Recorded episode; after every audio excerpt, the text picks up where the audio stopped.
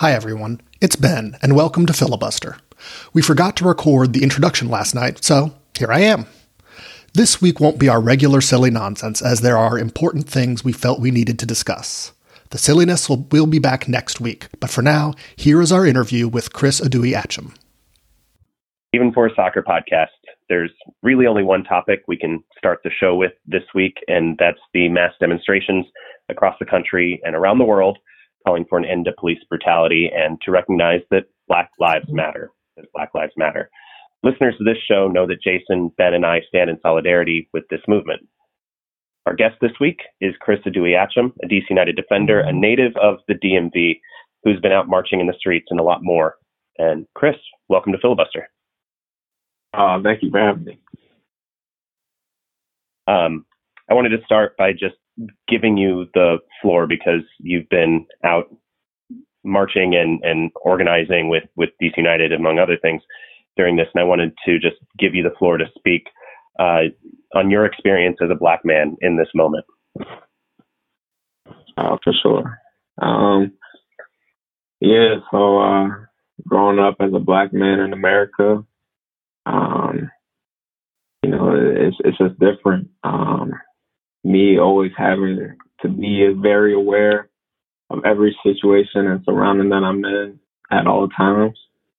And uh, just being aware of who's in a certain place, you know, what I'm wearing, uh, you know, like just a climate of a, a, room that I'm in and things like that, um, who I'm with.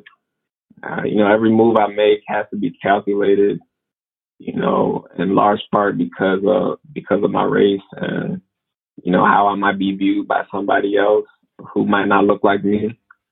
And, you know, it's uh it's a it's kind of it's draining and exhausting and you know, I think I can speak for uh most black people who live in this country that, you know, most of us do feel that way. And, you know, I think a lot of people are are, are just very tired of it, you know as uh, the generations before us were. And I think now everybody is really trying to take a stand uh, so that our, the generations after us don't have to deal with these same type of things.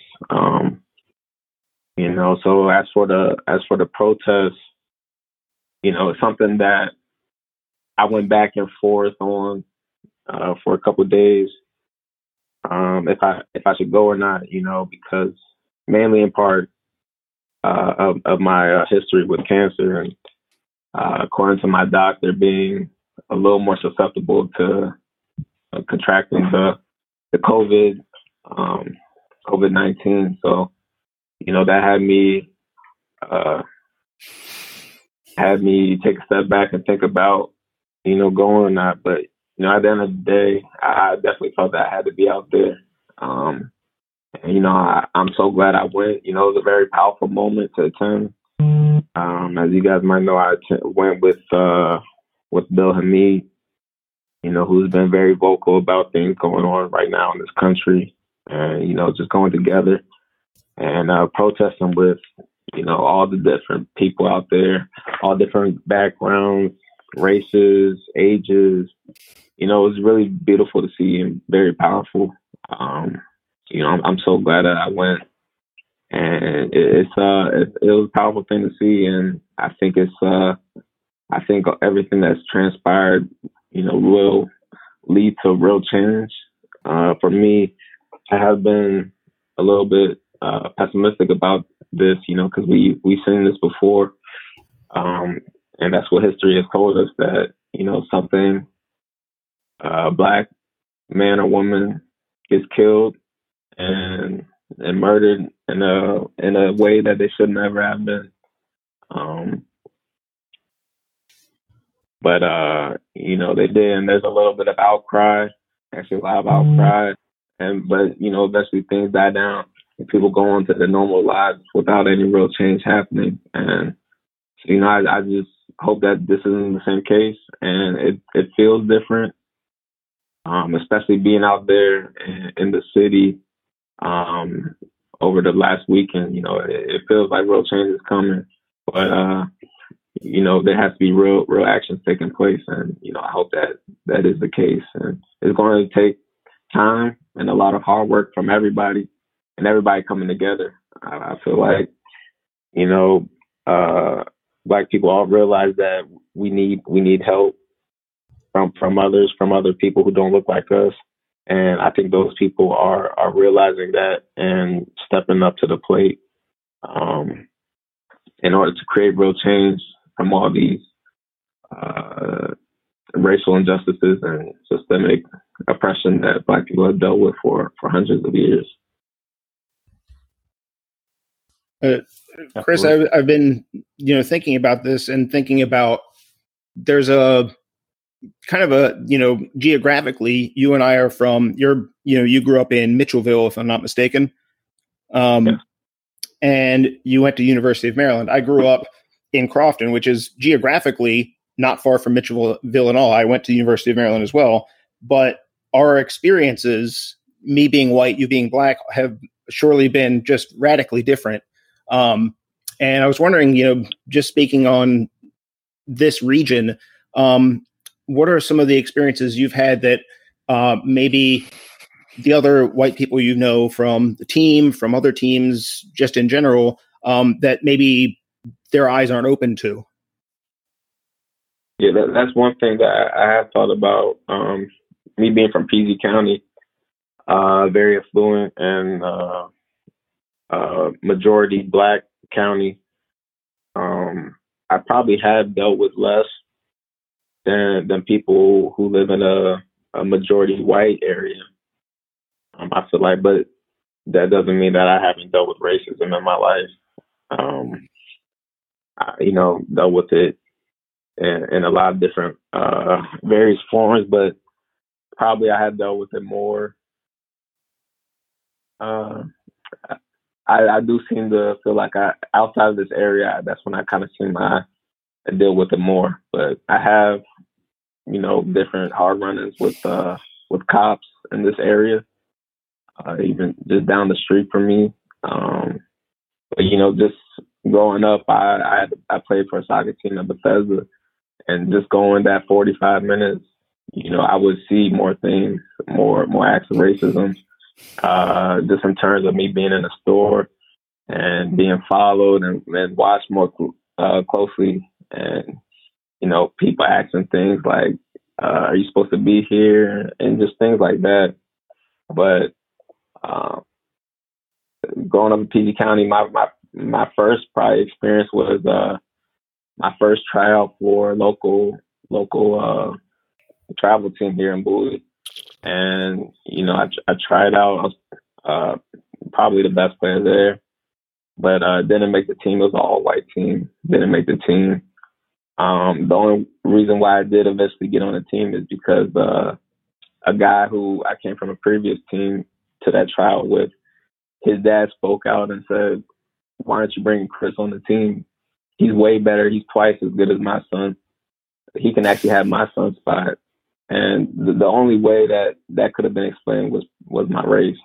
And at a young age, you know, I didn't fully understand until I got older and was able to talk about that with my with my parents. But you know, that was probably my first run in. Uh, you know, simply because of my race, I wasn't able to make the team, and who knows what my life would be like today if I never played on that team and just stopped playing soccer. I, I probably wouldn't be a soccer professional soccer player right now, and who knows what I would be doing with my life right now. So there's something so small like that, just someone knows, but you know that could have had a total impact on how my life uh, ended up. But you know, I, I've had things with the cops, um, such as I, I think one thing where it's coming out right out of my neighborhood. I, I was going to take a left turn, driving in the car with a couple friends, you know, listening to music, taking a left turn, and there was a, a cop car that pulled up to the left of us with two two white cops making the same left turn. And when the light turned green, the cop car just took off and sped down the road. And as we took our left too, uh, we were just driving normal uh, driving limit, driving speed. And I think a couple minutes down the road, we see this cop car. We couldn't see it till we actually passed, but they were behind uh, some trees and bushes to the side off the road. And we passed and we saw them you know, make a U turn and go back. But, you know, they were just there waiting for us to be speeding so they could, you know, stop us and uh, maybe take a look in our car, whatever. But, you know, just expecting the worst out of us only because of the color of our skin. And, you know, those things have lasting impacts on people. And uh, you can see a lot of people now talking about how whenever they're they see a cop car or see police officers, how they have to tense up, and it just shouldn't be that way. But you know that that is what history has taught most of us, and uh, most people have had unfortunate, you know, events like that with cops. So, Chris, um, we saw uh, DC United's uh, a physical statement at at the stadium this week. They they uh, painted uh, Black Lives Matter on the uh, field and uh, talk to us about uh, uh, what that meant to you and how is DC United as an organization really trying to support Black people in in the District of Columbia. Mm-hmm. Yeah, so um, I, I was actually with Bill getting ready to go for the protest uh, the day before.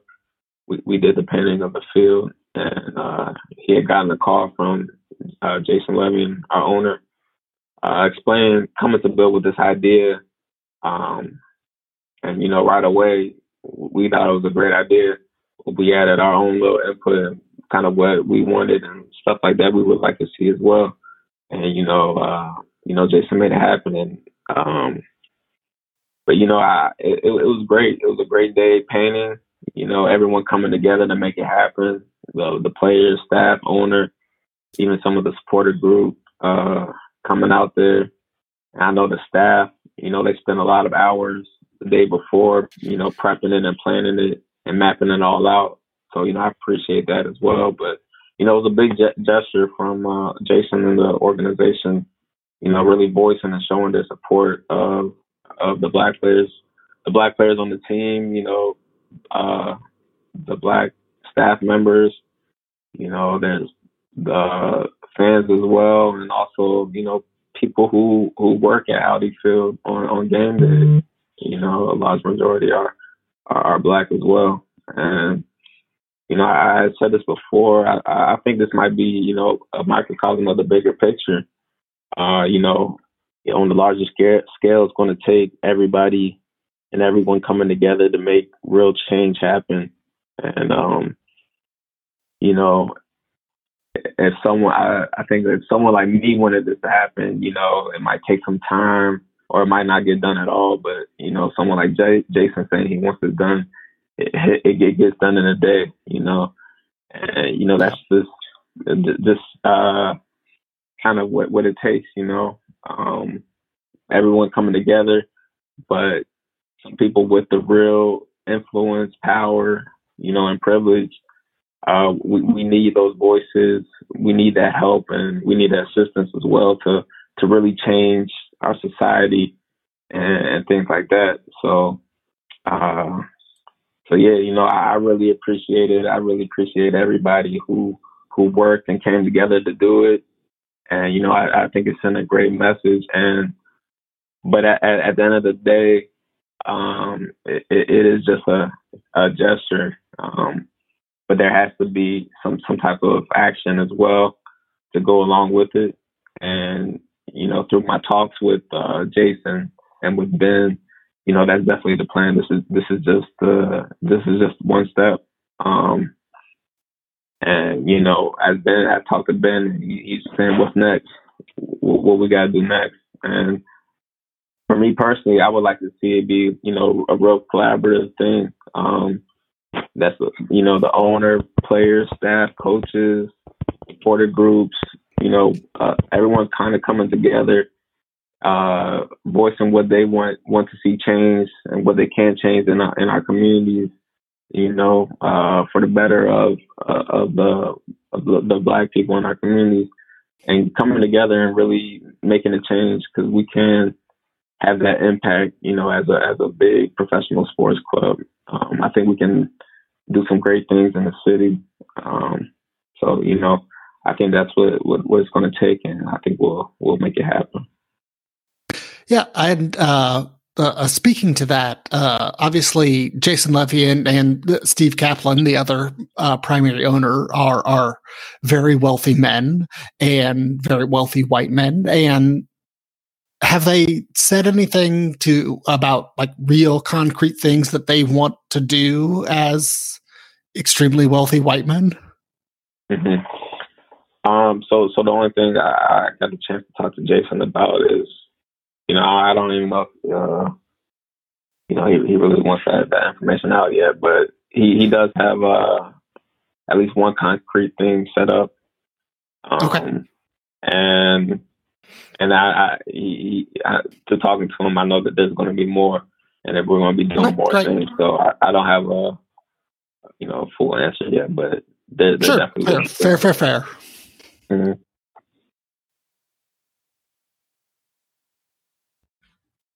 Chris, uh, as far as concrete steps our listeners can take, um, we we know we we wanted to take the opportunity here to to amplify your voice um, and to try to amplify more Black voices during during all this. Is there anyone, uh, a, a speaker, a writer, an artist, anyone you would want to point our listeners to, and any groups that you might think deserve their support uh, financially or through volunteering or or that you just want to shout out? Any specific groups? Um, me personally, I, I do not have any anyone that I would like to single out uh, right now. Okay.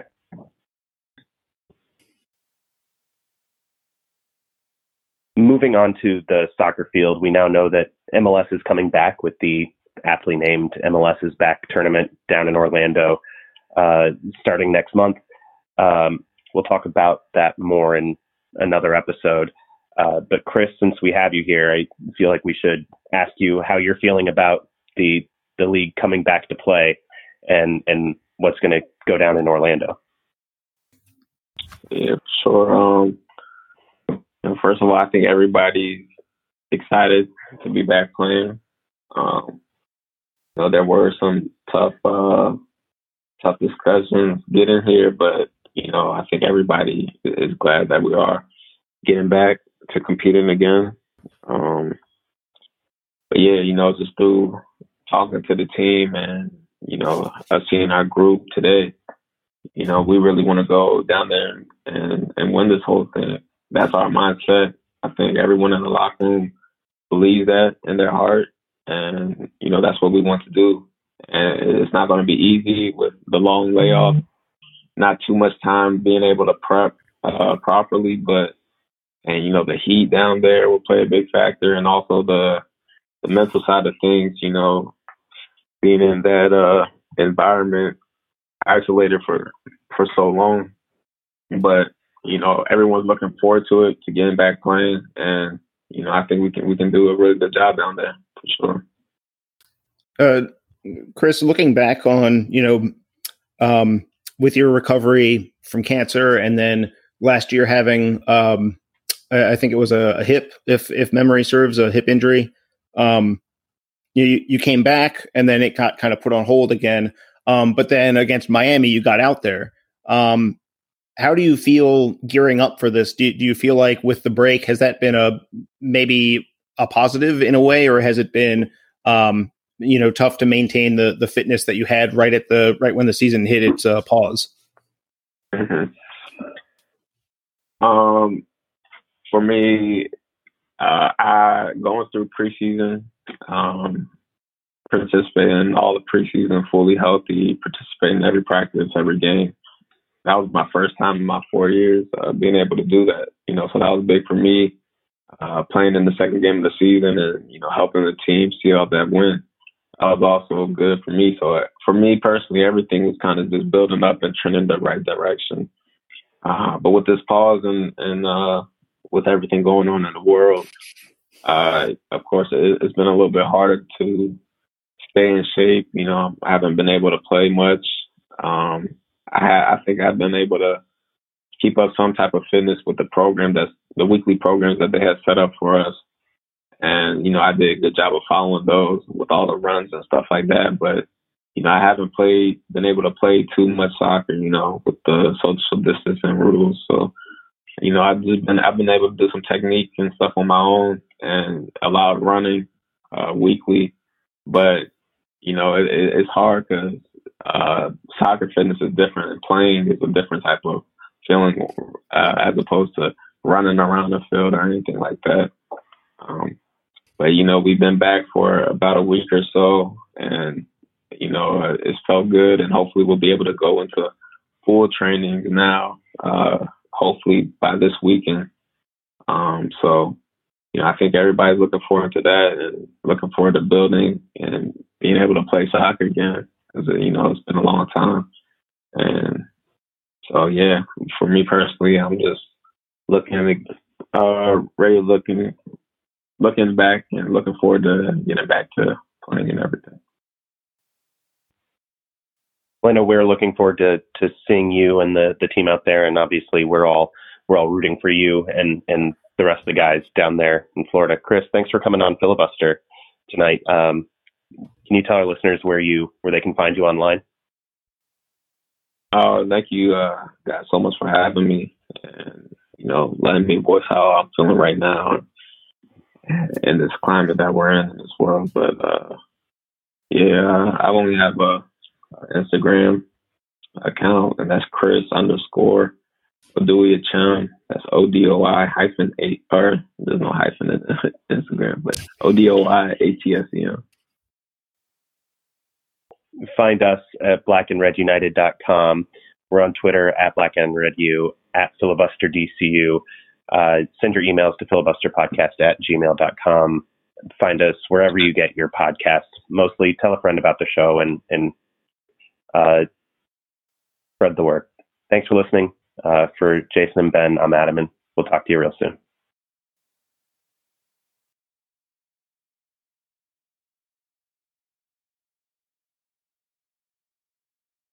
Filibuster receives sponsorship from the Ehrlich Law Office, discrimination, wage, and litigation solutions for Northern Virginia and the District of Columbia. They want you to know that your rights matter.